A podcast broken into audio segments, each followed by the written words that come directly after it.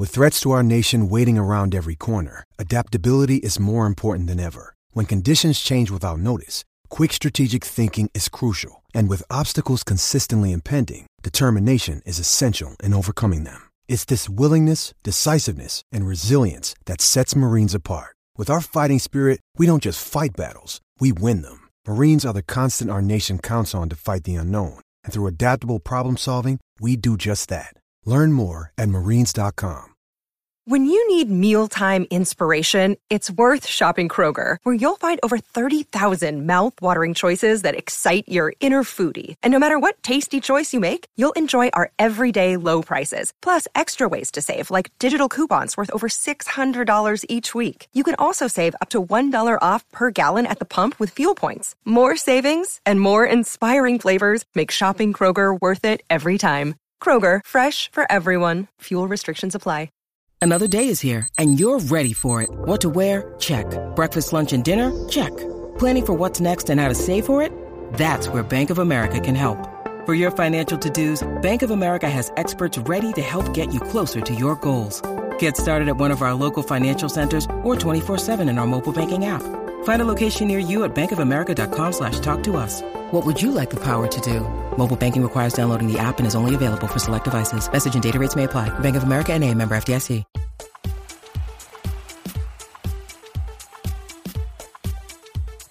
Hello there, and welcome to 1865, the Nottingham Forest podcast, and to our monthly Forest Ramble, where we discuss the last few weeks at the City Ground. I am your host, Rich Ferraro, and in today's pod, we will discuss the on pitch progress made by the Reds. How much of a boost has Steve Cooper's new contract given to the players, the fans, and the club more widely? Are the new signings finally bedding in? And can Morgan Gibbs White, Jesse Lingard, and Brennan Johnson really play in the same team together? We'll also have our regular sketch from Jeremy Davis, we'll hear from you, the fans, and we'll have a game of Guess That Red. All in this episode of 1865, the Nottingham Forest podcast. But first, let's say hello to today's panel, and I'm going to ask you each for your highlights from the last few weeks. So, just in the order that you're on my screen, hello, Baz. Hello. Um, my highlight, um, probably uh, when I did the match report after Brentford, and I went, "You could be a pessimist or an optimist," and then I came away from after recording it going, "I'm an optimist." Beautiful. Okay, that's a nice way, a nice positive way to start. Let's say hello to Stephen. Hello. My highlight is the equalising goal against Brentford and not just for the goal, but also where I was when the goal went in because I committed the cardinal sin of leaving early. Got to 95 minutes, I left the ground thinking I'll, be, I'll beat the rush, and got to underneath the Trent end when we heard the roar come up from the ground that Forest had scored or thought we'd scored. At which point I ran for the TV in the pitch diner, the reception at the bottom. So me and about 30 other people were watching the goal and the VAR check on the TV in reception of the pitch diner, crowded around this store. And uh, when it was finally given, we were all jumping around and running and celebrating, and that was fun. But I wish I'd stayed in the ground and seen it in person. Well, well, um, I didn't see it. Oh no! Yes, you just remind remind our listeners, Baz, why you didn't uh, because um, because when the first shot uh, were, uh, got got missed and deflected, I put my head in my hands, and then suddenly everyone else leapt up around me, and I was like, "All oh, right." okay. Um, now, Adam, um, hello to you, and I'm sure that you can relate to Stephen's tale there. Oh yeah, the thing is, like I was, I was further away than Stephen was. In fairness, um, I was well over Trent Bridge by that point. Um, to be honest, I was just really angry about the whole, a lot of the VAR decisions and a lot of things that happened on the day. More than I was more frustrated at that rather than the team. But um, look, as a highlight for me, um, I took my cousin to Forest. He loves to go. He doesn't get to go often. Um, he thinks he's a Man City fan, but I'm convinced that he is a Forest fan. Um, and I took him to the Palace game, and the moment when the VAR was like, "Yeah, goal for Forest," that was a pretty pretty good moment. And a pretty important win. And you've converted him, yeah? Well, yeah, because Man City also lost that day, so it, it, do you know what I mean? It was it was an easier conversation. Excellent, excellent. All right. And for listeners of a certain vintage, and I don't want to make myself into the old codger in the room here, but I remember um, almost leaving with my dad um, as a what an eleven year old. Um, but we stayed until the end and we saw Des Walker score his only ever goal. So since then, I've never left early. Never, never, never. Um, before we talk about the last month's action, let's head over to the 1865 news desk and we can hear from Callum. Hi, this is Callum with 1865 News. Um, it's been a bit of a, a busy week, uh, a busy last few weeks in terms of fixtures and results and everything like that. Um, but some bits that are coming up is that Forest are heading to Greece for a winter training camp next month during the World Cup and will face Atromitos behind closed doors and sister club Olympiakos. Um, we've had Jesse Lingard and Renan Lodi up for Player of the Round and Goal of the Round, respectively, in the Carabao Cup. So get voting for that if you can. I think there's still time left. Um, a signing that's coming in January, Gustavo Scarpa. He's been awarded with the ESPN Brazil's Golden Ball as the best player in the Brazilian League this season, which is really exciting. I think a lot of people are really excited for him to come to Forest in January, um, and obviously he likes his skateboarding. Um, and then, probably the most important bit is uh, Jesse Lingard's untold story has been launched today on All Four um, as he bra- bravely shares his story on mental health with the world. Um, so it would be great for everyone to, to watch that. Um, really brave from Jesse. Um, and yeah, we're really proud of him. So uh, thank you very much, and I'll be back again with the news soon. Take care. Thank you very much, Callum. Um, we don't have time today to talk about uh, Gustavo Scarpa or to talk about Jesse Lingard's uh, documentary, but I'm sure we will talk about those in the future. In the meantime, let's discuss the football. Um, last Saturday's win over Crystal Palace with that VAR goal from Morgan Gibbs White saw Forest gain four points out of a possible six from the uh, last two home games. And crucially, it's taken Forest off the bottom of the table and moved them into 18th place as we go into the World Cup break. Here's what uh, Steve Cooper had to say after the game it's been a really, really tough couple of months. We've had to do something that no team, co manager, or coaching staff has ever had to do before with the amount of players that have come in. And um, never once have we questioned the players' attitude or commitment, desire to learn, engage, even when we've had some really tough moments. You know, if you actually look at it, every time we've had a really tough moment, we responded with a performance um, or a result. So, um, that's reassuring. We know we've got a lot of work to do. Whatever happened today, the league position wasn't going to look great. Um, but uh, but at least you know we're making positive steps. At least we're picking up points since the Leicester game. We've done all right.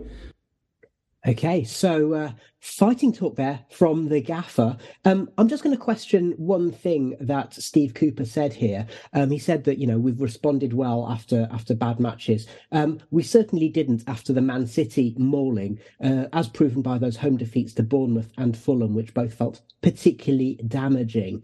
Um, I'm very firmly of the opinion that it's going to be home points gained at home that will give Forest the best chance of of, of staying up this season. So, Baz, how important was it that we kind of put in a decent performance and got that result against Brentford after the absolute battering that we took at Arsenal? Um, I think, well, it was, I think for me, and I think I said this in the report, what I really liked about Brentford more than more than the result was the fact that we battled into injury time and scored in injury time, which was the story of last season. It was that we're, not beaten, we're not going to give up, we're going to keep going until we get what we need out of this. Um, and yeah, obviously we we we achieved amazing things last season. So if we can have that same attitude with a new group of players, if that same attitude's coming through and that same fight's coming through, then yeah, we'll do good. We'll do good things again. Okay, um, um, I was going to come to the rest of the panel, but before I do, I just want to play this clip. So, for those of you listeners who missed it, this is what our friend Billy the Bee from the Beesotted Brentford podcast had to say after the game.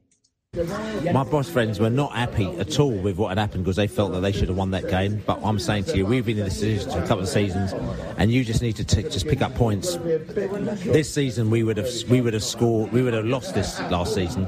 Hundred percent, we would have lost this last season, and we got a draw today. And the reason why is that we've learned how to manage games.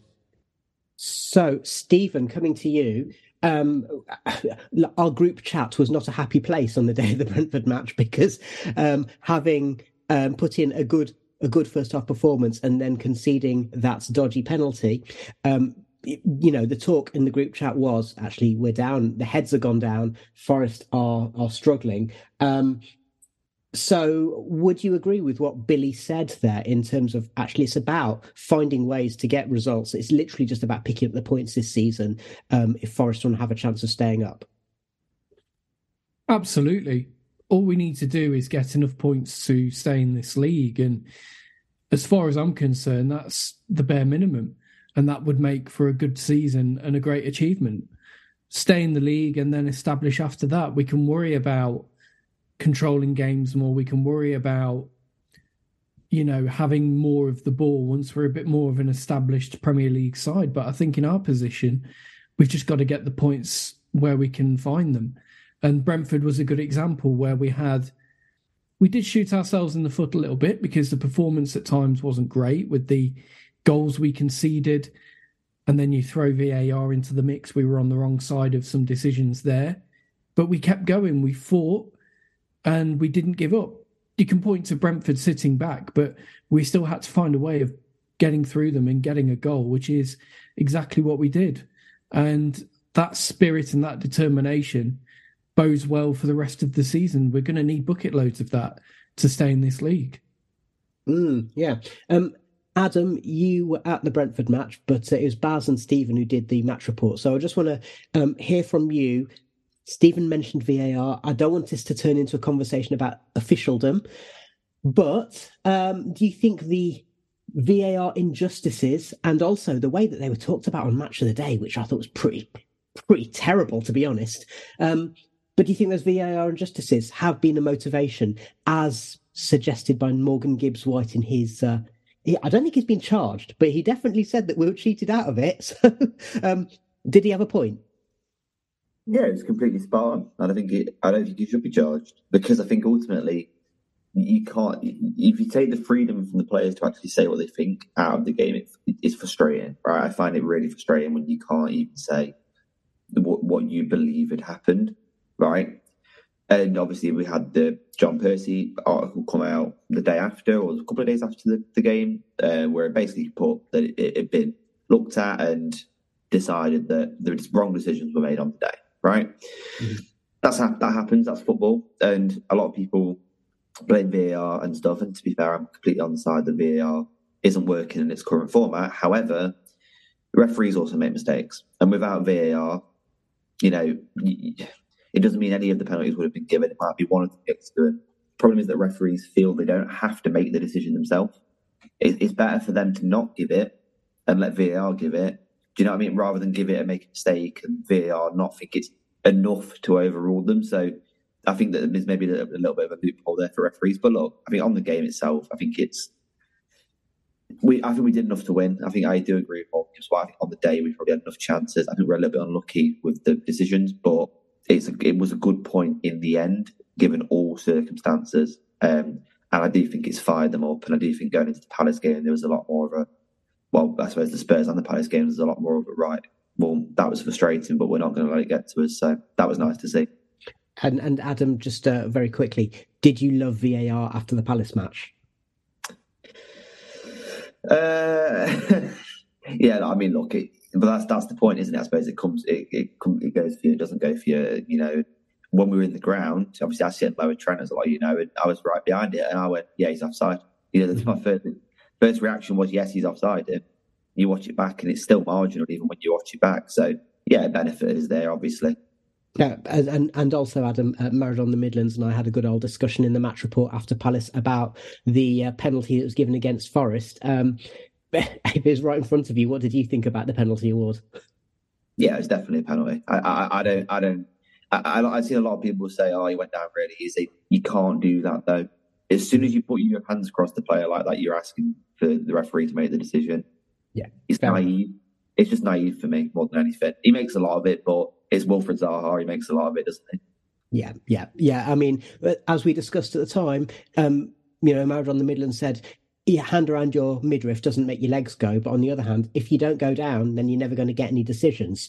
Um, Baz, just last thing on VAR, um, what Adam said there was that it gives the refs a chance to kind of let the game flow, which was one of the intentions. But on the other hand, it abdicates them from making choices. So the Ryan Yates incident in the Brentford match, the ref let it go because he went waited to see if VAR would give something, and when VAR didn't give something, the ref couldn't bring it back because it can only bring it back for a red card or a penalty. So um, that's frustrating, isn't it?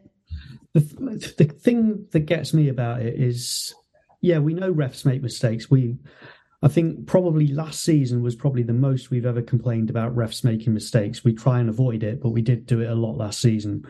Everyone expects refs to make mistakes because they're only human.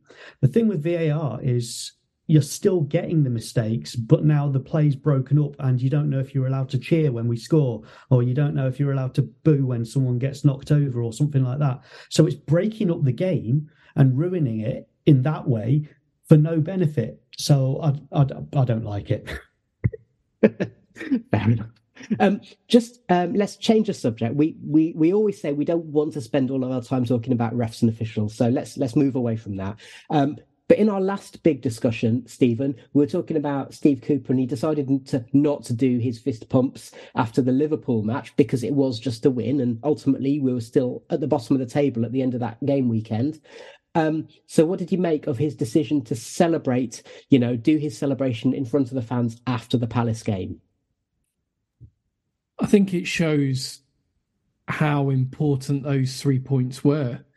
And going into the World Cup break, to, to take those three points and lift ourselves off the bottom of the table is a good place to be going into the into the interval, if you like.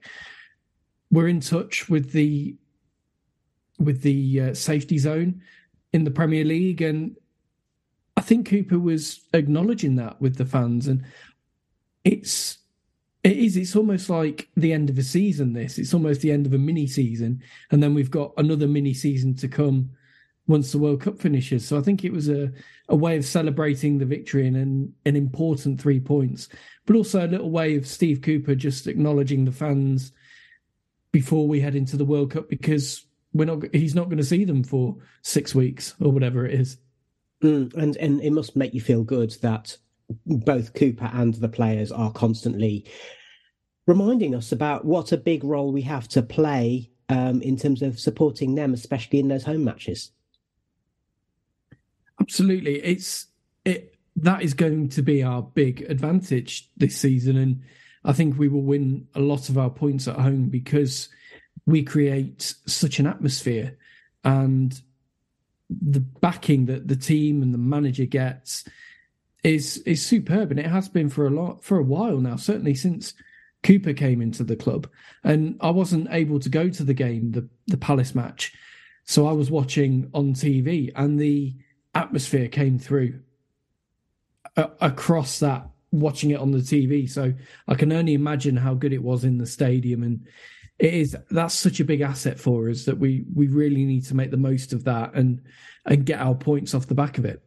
Mm. And, and, Jim Daly from the Palace um, Five Year Plan podcast did make the point. He was saying that we were some of the best, we're one of the best home atmospheres that he's come across in all the away matches he's been to in the Premier League. So we need to keep keep being that that twelfth man, don't we? And um, Adam, a few weeks ago, you and Baz have both commented um, in the last few weeks that all other things being equal, we might not get out of the relegation zone, but as long as we're not cut adrift when the World Cup break comes along, that's probably most important.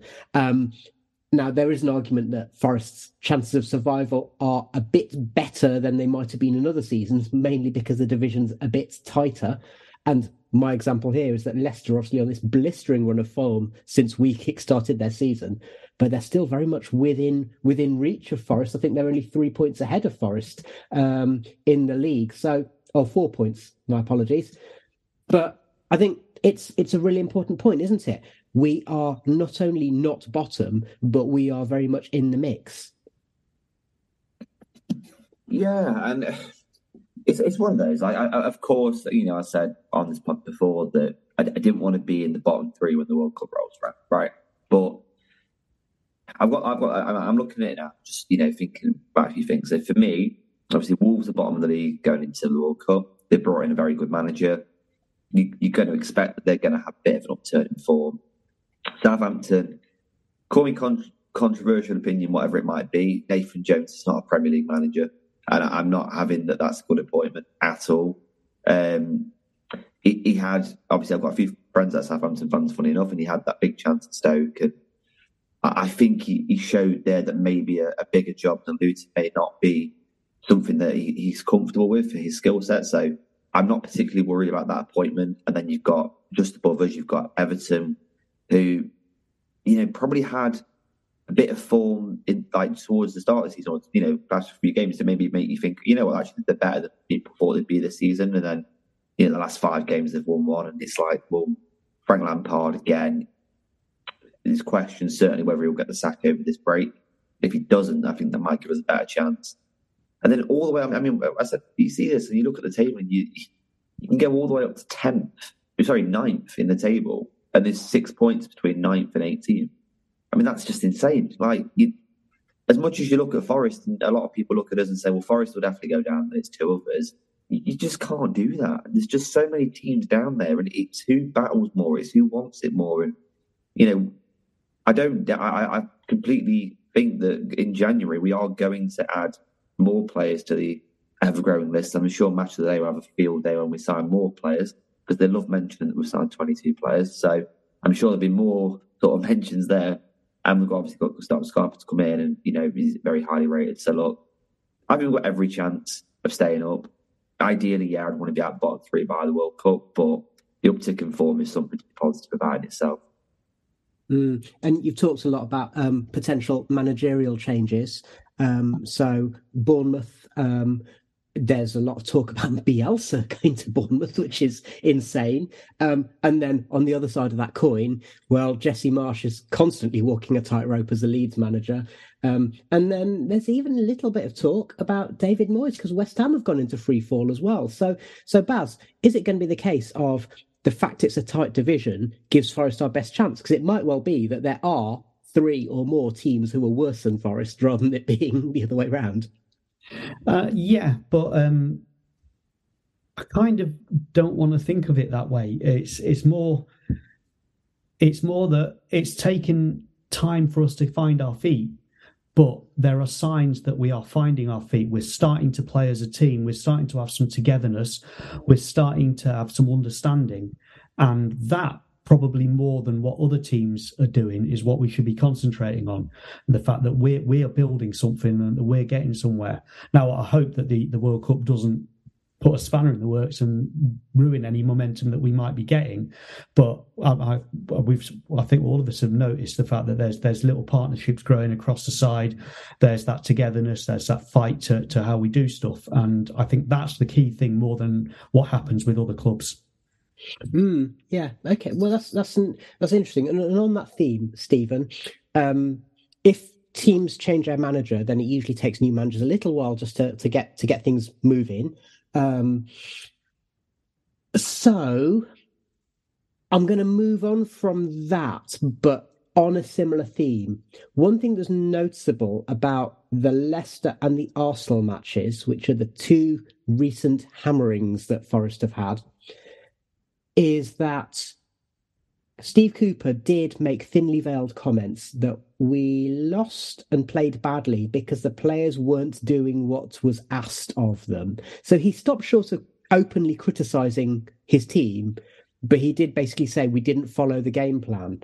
So do you think that, firstly, that's going to be the key to Forest doing all right and the fact that Forest can still gain a bit of momentum and build up these partnerships?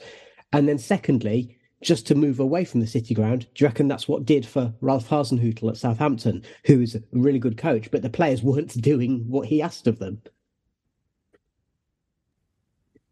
When you when you look back at some of the victories we've had this season, uh, the most recent the most recent impressive victory was the cup game against Spurs, where the players stuck to the game plan and delivered a really good performance against a strong Spurs team and got the victory. I think that's vindication for Cooper's methods and the game plan that he wants us to set out.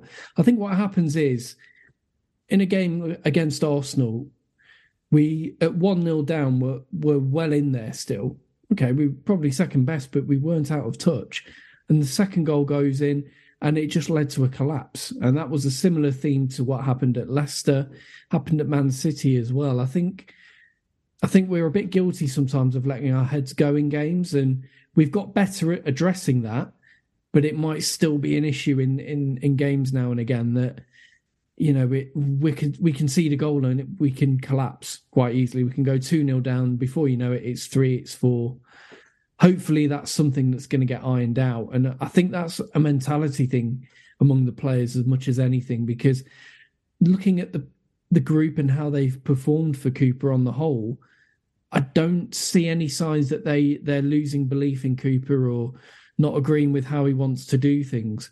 I think there's just a mentality issue there that that the Premier League can be so unforgiving that you know the quick goals go in and and we're sort of struggling at that point. Um, so yeah, I think from the Southampton point of view, they they had a I think they've got a similar mentality issue as well. There's been a few times under Hasenhüttl where they've had some right thrashings off teams, and but then they'll come back and they'll produce a really good result the following week and beat somebody like Liverpool or Spurs or someone like that and and deliver a very good performance. So we're we're in that funny funny position where I think the players are still getting to know one another, still trying to build those partnerships and and still trying to establish themselves in a lot of ways.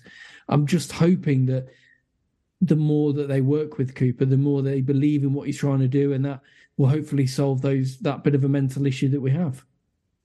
Okay, um, Baz, you did talk. Um, well, it was in was in a group chat actually, and you mentioned it in your Brentford match report with Stephen. Uh, one of the key things, that thing about heads dropping, that's what really got you despairing. Is that after Forest conceded that penalty, however justified or not that was, that they absolutely fell to pieces for a little while. Um, but then you gained that optimism because all of a sudden you're like, hang on, but they did keep going until almost the last kick of the match. So, is what Stephen said, does that resonate with you? Um, I think so. Yeah, I think that the players.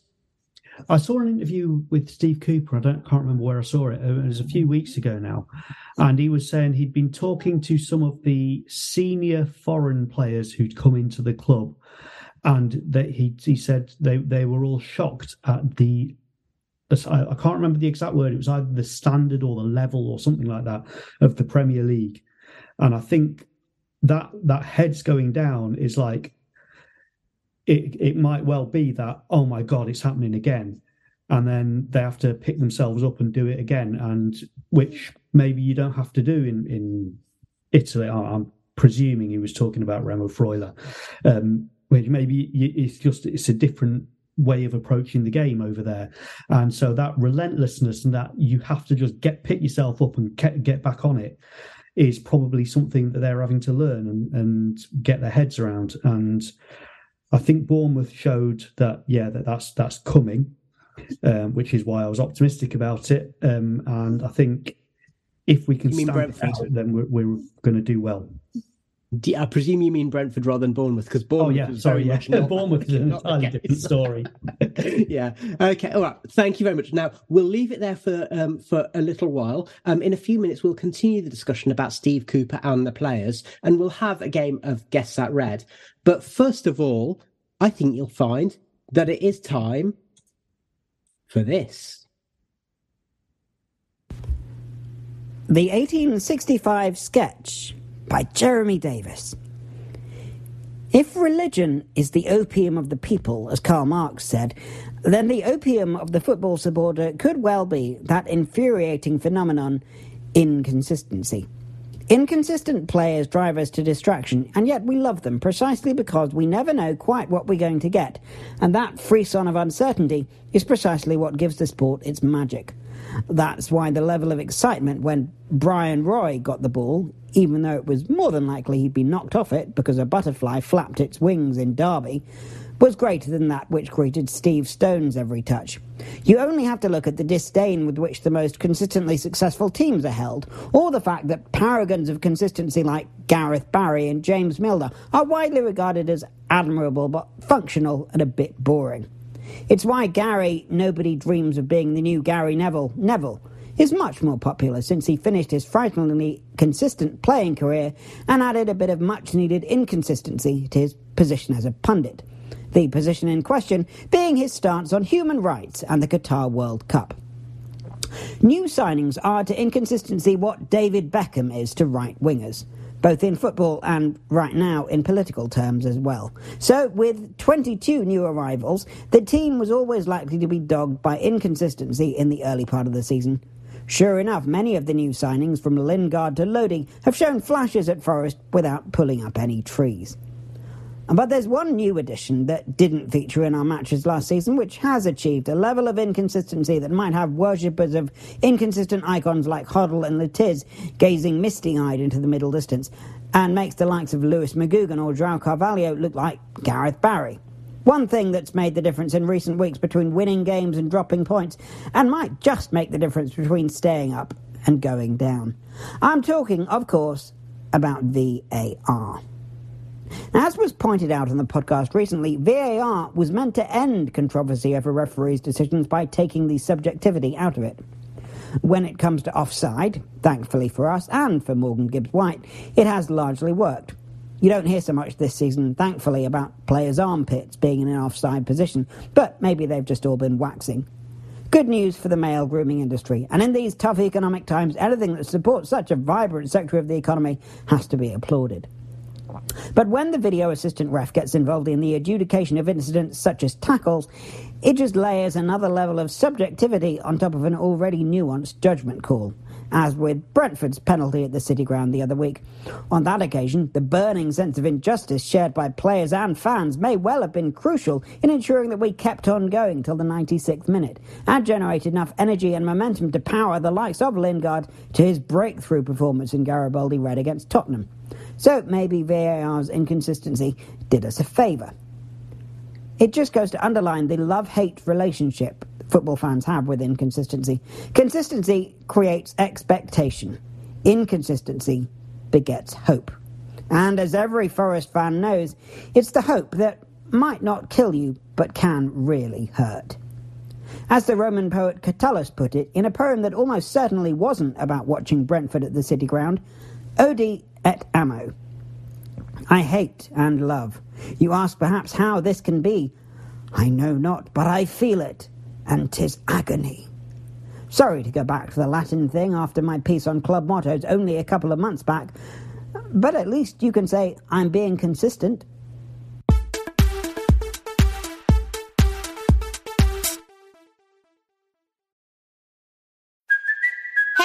Cuoco for Priceline. Ready to go to your happy place for a happy price? Well, why didn't you say so? Just download the Priceline app right now and save up to 60% on hotels. So, whether it's Cousin Kevin's Kazoo concert in Kansas City, go Kevin, or Becky's Bachelorette Bash in Bermuda, you never have to miss a trip ever again. So, download the Priceline app today. Your savings are waiting. Go to your happy place for a happy price. Go to your happy price, Priceline. You're listening to 1865, the Nottingham Forest podcast. I think when we sort of line up and, you know, we sort of shake hands and stuff, that, you know, when we look up and there's like about a minute, isn't there? Like a pause just before the game. I think, yeah, this is this is special. So, welcome back to 1865, the Nottingham Forest podcast. And thank you to Jeremy for the sketch. And there's a quick snippet there of Ryan Yates talking about how he loves playing for Forest in the Premier League and the difference that the fans can make. Now, just before we get going with our discussion once again, uh, just a quick thought. Now, like Forest, our woolly neighbours down the A52 started the uh, season with no shirt sponsor, but now they have given over that space to the NSPCC for the rest of the campaign. So, uh, panel, would you like to see Forest do something similar? And if so, with whom? And I'm going to start with you, Adam. Any ideas? Uh, blokes. Uh, it's right. Um, obviously Ryan is an ambassador. It's a charity that I raise money for, so maybe I'm a little bit biased, but um, men's mental health charity, um, I think be fantastic sponsor for Forest. And and that seems particularly apposite, not just because Yatesy is, is an ambassador, but also with Jesse Lingard's um, program coming out on uh, on All Four today. Yeah. Um, what about you, Stephen?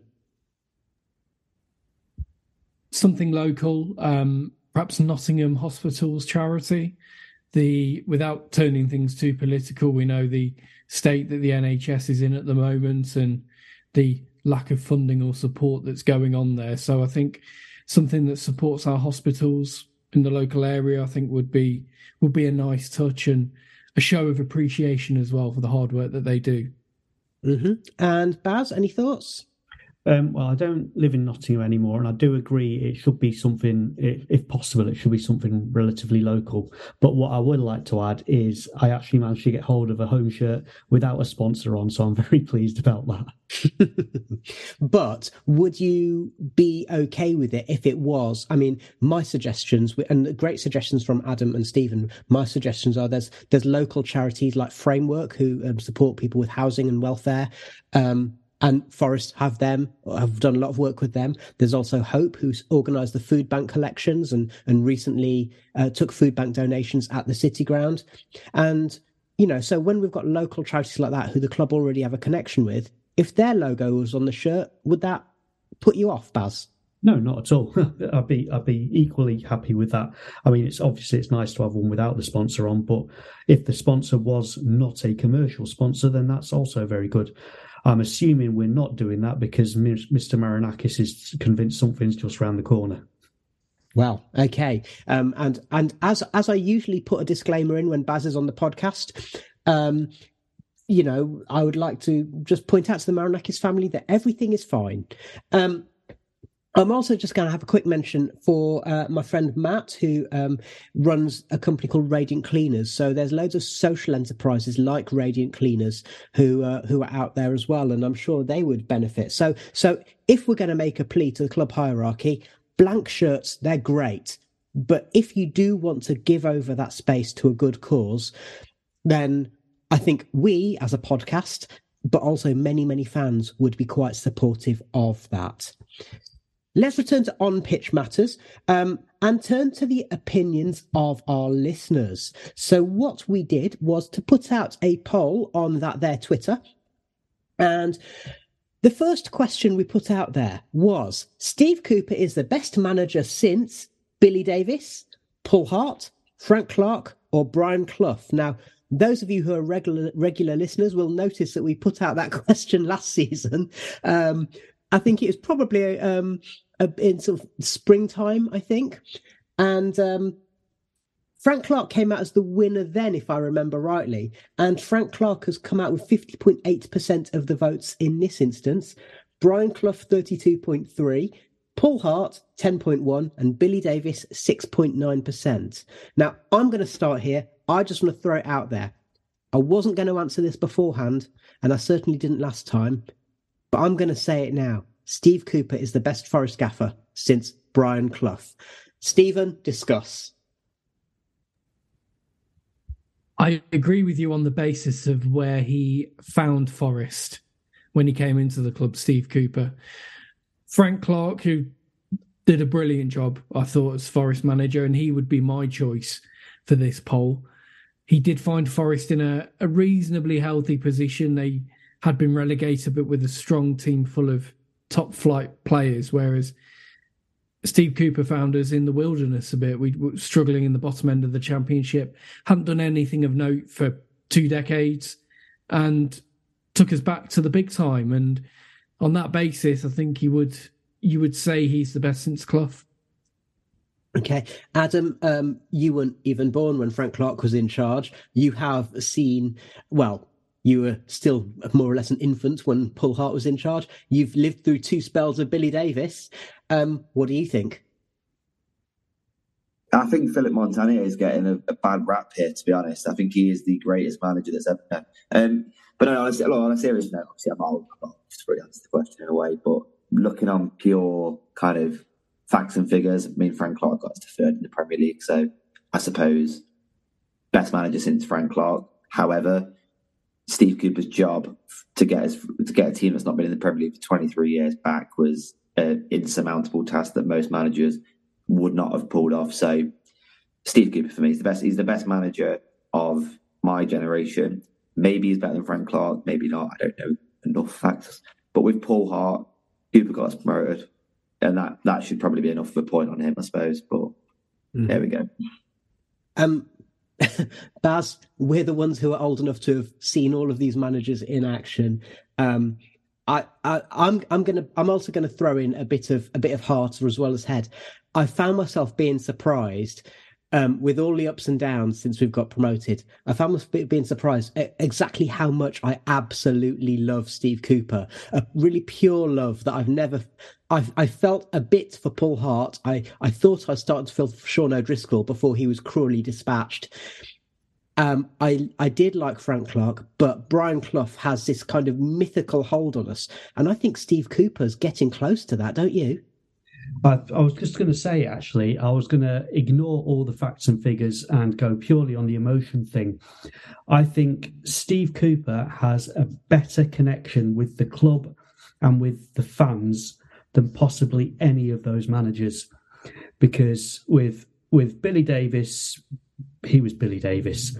Paul Hart had the history with the club, but he went off in a mard.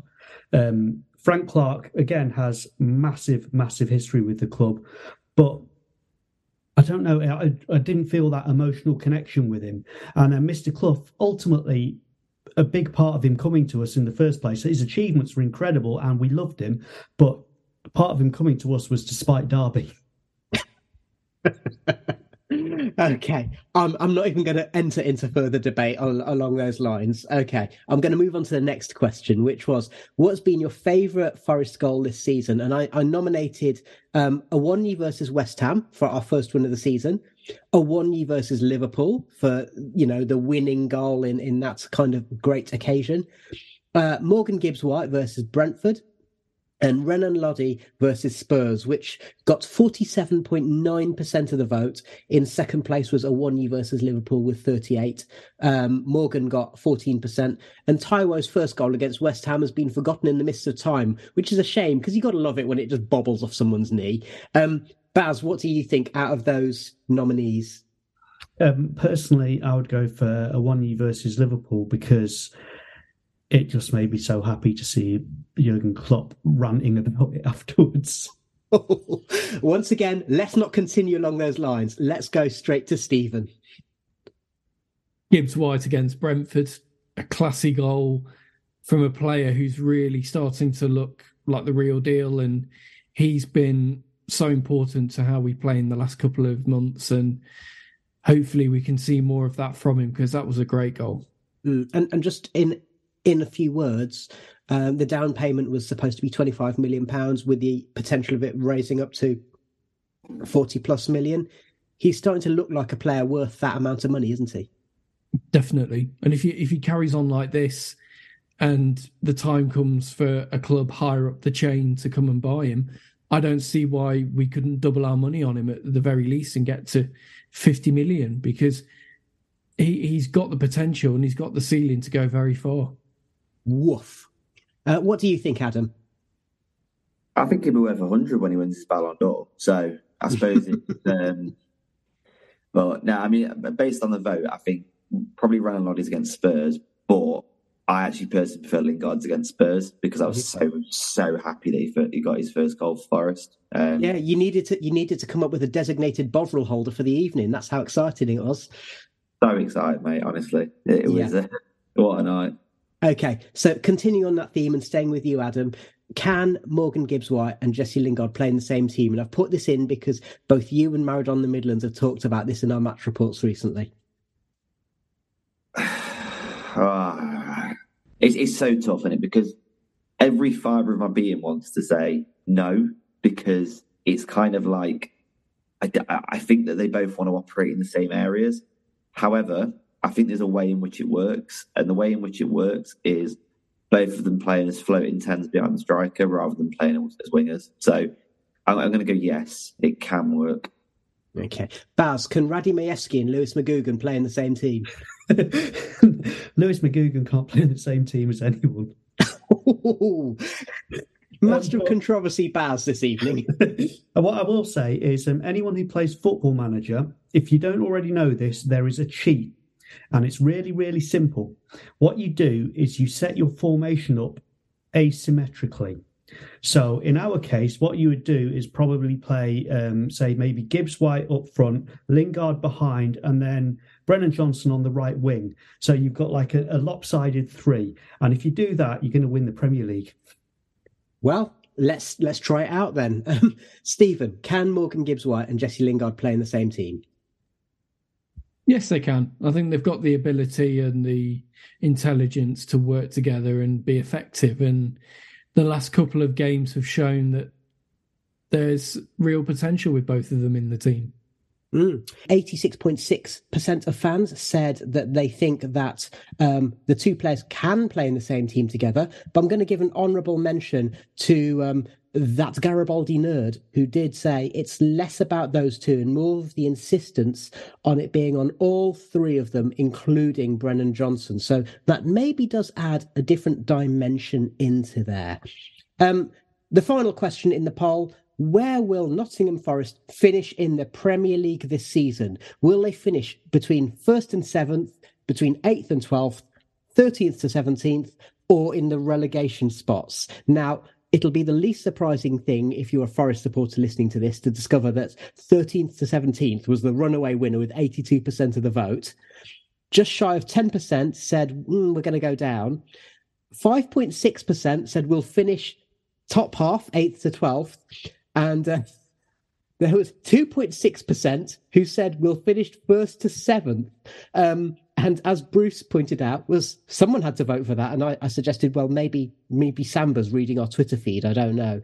Um, look, guys, would you agree with me? Thirteenth to seventeenth, it would be the ideal situation. They're all they're all nodding their heads there.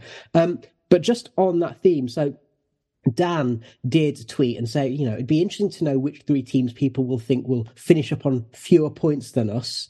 And he mentioned the teams that we talked about earlier Southampton, Everton, uh, you know, Wolves, Bournemouth, all of these teams with managerial changes. Um, we had uh, Robbo who joined in the debate and he said, I thought Southampton, Bournemouth, and Everton before a ball was kicked, and I've not seen anything to change my mind.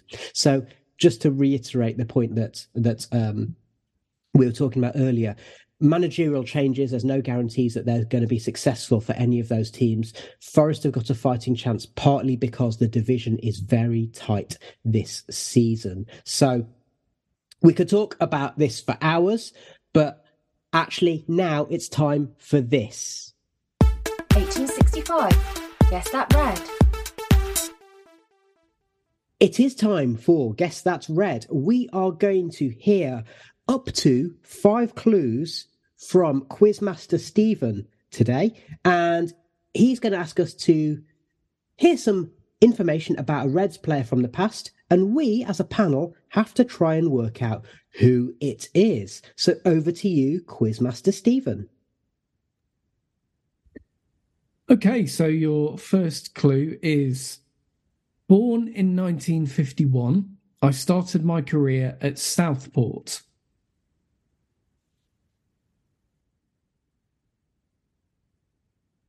Rich. Ian Storey-Moore. Incorrect. You want bloody shooting? Clue number two. Following spells with Wolverhampton Wanderers and Portland Timbers, I joined Forest from Birmingham City.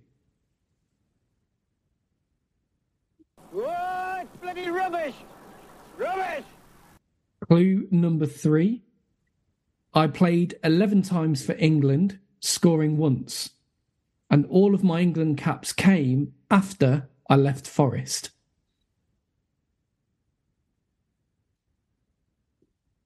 Oh, it's crap. This is a tough one today, Stephen. You, have got you've gone deep into the past. Any guesses or really struggling? Okay, this a lot this, of puzzled faces here. this might this one might help you then. Clue number four: in my two years at Forest, I won four trophies.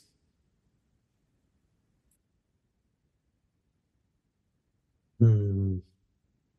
You want bloody shooting? I think I underestimated how difficult these clues would be. Well, yeah, yeah. So it seems. well, I hope I hope you get it from this one, and I think you might. Clue number five: My goal won the European Cup for another Midlands side. Oh, oh, oh, oh. Is it Peter Withe? It is Peter Withe. yeah, it, yeah. That I, I had no clue until then. I was, I was just really trying to think, and I was thinking about obviously players who played for us in the glory years, but all the ones I could think about was Scottish. so, anyway, right, okay. Thank you very much, Stephen. That was that was surprisingly difficult. It, it, it makes a change from the ones which we often have, which is someone from the Frank Clark era or the or the Paul Hart era, maybe. Um, now, very quickly, it won't have escaped your attention that the World Cup starts this weekend, and this is what I'm going to ask you, Adam. Could you give us a quick rundown of which Forest players are going to the tournament, and are there any who have missed out? Yeah, so we have three players going for Wales Brennan, Johnson, Neco Williams, and Wayne Hennessy. Um, we have got Remo Freuler going for Switzerland and Cheikhou Kouyaté going for Senegal. Um, I'll, I'll, mention the lone players as well, uh, just for they are Forest players.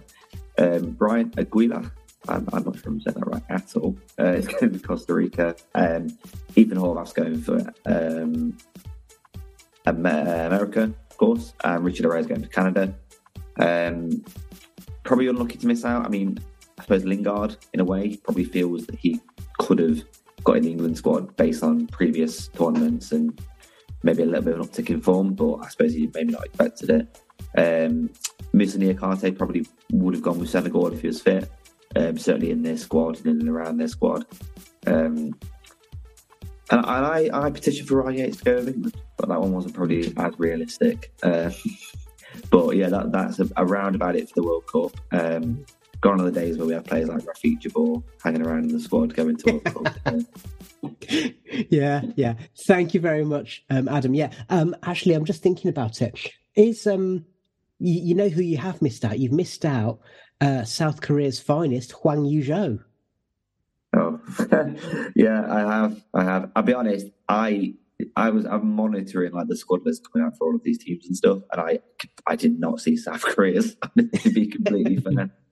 but I think depending upon Son Heung-min's um, face facial injury, it, it's possible Hwang Ui-jo might actually play some games for South Korea. So, so we'll get we'll finally get a chance to find out who the hell is he. So there you go. Um, also, it, it's interesting you mentioned, you know, Jesse Lingard. Um, something that I will say is that we've got two other players who will will probably feel they joined Forest in search of first team football and it's not quite worked out. Who are England's Dean Henderson and Brazil's Renan Lodi? Um, Baz, have you got any thoughts on that? Um, yeah, well, so I mean, I think um, Dean Henderson's an interesting case. I think it basically for for all that he's a great keeper, I think there is definitely he's just he's too far down the queue. Um, and there's a, probably a few issues with his distribution that that push him that, that far down the queue. Um, Renan Lodi, I think, I don't know. It's just it's it's taken so long for him to find his feet. So I don't I don't think he was he was going to be in with a chance really. But it's it's a shame because I think there's the makings of a great player there. Mm-hmm. Yeah, yes, and and I think in the case of both um, Jesse and Renan Lodi, uh, we've made the case, haven't we? Consistently, they're clearly really good players, very talented, but it's just a case of how you adapt to playing in a struggling Premier League team where you're you're you're you know, just one of many, many new players. Um, Adam, right at the beginning of the season, you were waxing lyrical about Henderson, um, but can we agree that he probably is the fourth best keeper in England? Yeah, I think he's certainly the fourth best as well. Though I, I think you take three goalkeepers to a World Cup, anyone's going to play realistically anyway. Um, I've always loved it that you should only take two goalkeepers, but there we go. Don't know. I never thought that Henderson would get it. Just a very quick point on Renan Lodi, though. I think he is a bit unlucky based on the fact that Dani Alves has gone to the World Cup. Alex Telles, who, I mean, Dani Alves is what, nearly 40 years old. Alex Telles has gone to the World Cup and he's been bang average um, in Spain. So I, I think Renan Lodi, although he's not been brilliant for Forest, probably is a bit unlucky still to, to miss out. I thought you were going to say that Dani Alves was born in 1951 and had a spell playing in the U. He's, he's that old, isn't he? Um, and and Stephen, um, just very very briefly, I think we have to count our blessings because it ge- means that Steve Cooper still got a big chunk of the squad that he can work with and, and play those friendlies um, and and do the training with to try and to try and gel them together. Um, even if the man who I think is the linchpin, Remo Freuler, is going to be doing his business for for Switzerland. What do you think? Yeah, and I've said this all along that the World Cup will be crucial for us to bed in the signings, let players get to know each other better, and give Steve Cooper more time to work with everyone on the training pitch. And I'm hoping that that will mean our second half of the season is a lot better than our first. And we're in touch. We're, we're only a few, point away from safety now. We've got ourselves into a very decent position considering where we were where we were just a couple of weeks ago. So yeah, I'm hoping the World Cup gives Cooper time to work with the players and just get more of his ideas across. Okay, and last but not least, um, I'm going to go around each member of the panel in turn. I just want you to give me a number, a mark out of 10 for Steve Cooper's performance as the Forest manager since we got promoted. Baz. Eight. Stephen. Eight. Adam. Seven. Okay. Thank you all. Thank you to Jeremy for your sketch, to Callum for his news roundups throughout the season so far. We are taking a break now for the World Cup, but we will be back when the season resumes in December. Until then, listener, please leave us a review, follow us and share us on social media. But thank you for joining us on this roller coaster ride.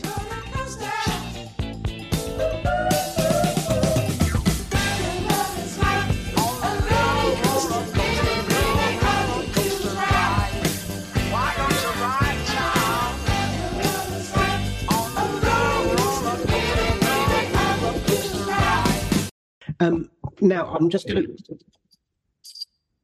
That was the cat pulling the microphone off the table.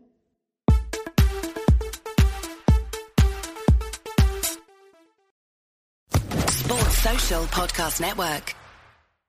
With Lucky Land slots, you can get lucky just about anywhere. Dearly beloved, we are gathered here today to. Has anyone seen the bride and groom? Sorry, sorry, we're here. We were getting lucky in the limo and we lost track of time. No, Lucky Land Casino, with cash prizes that add up quicker than a guest registry. In that case, I pronounce you lucky.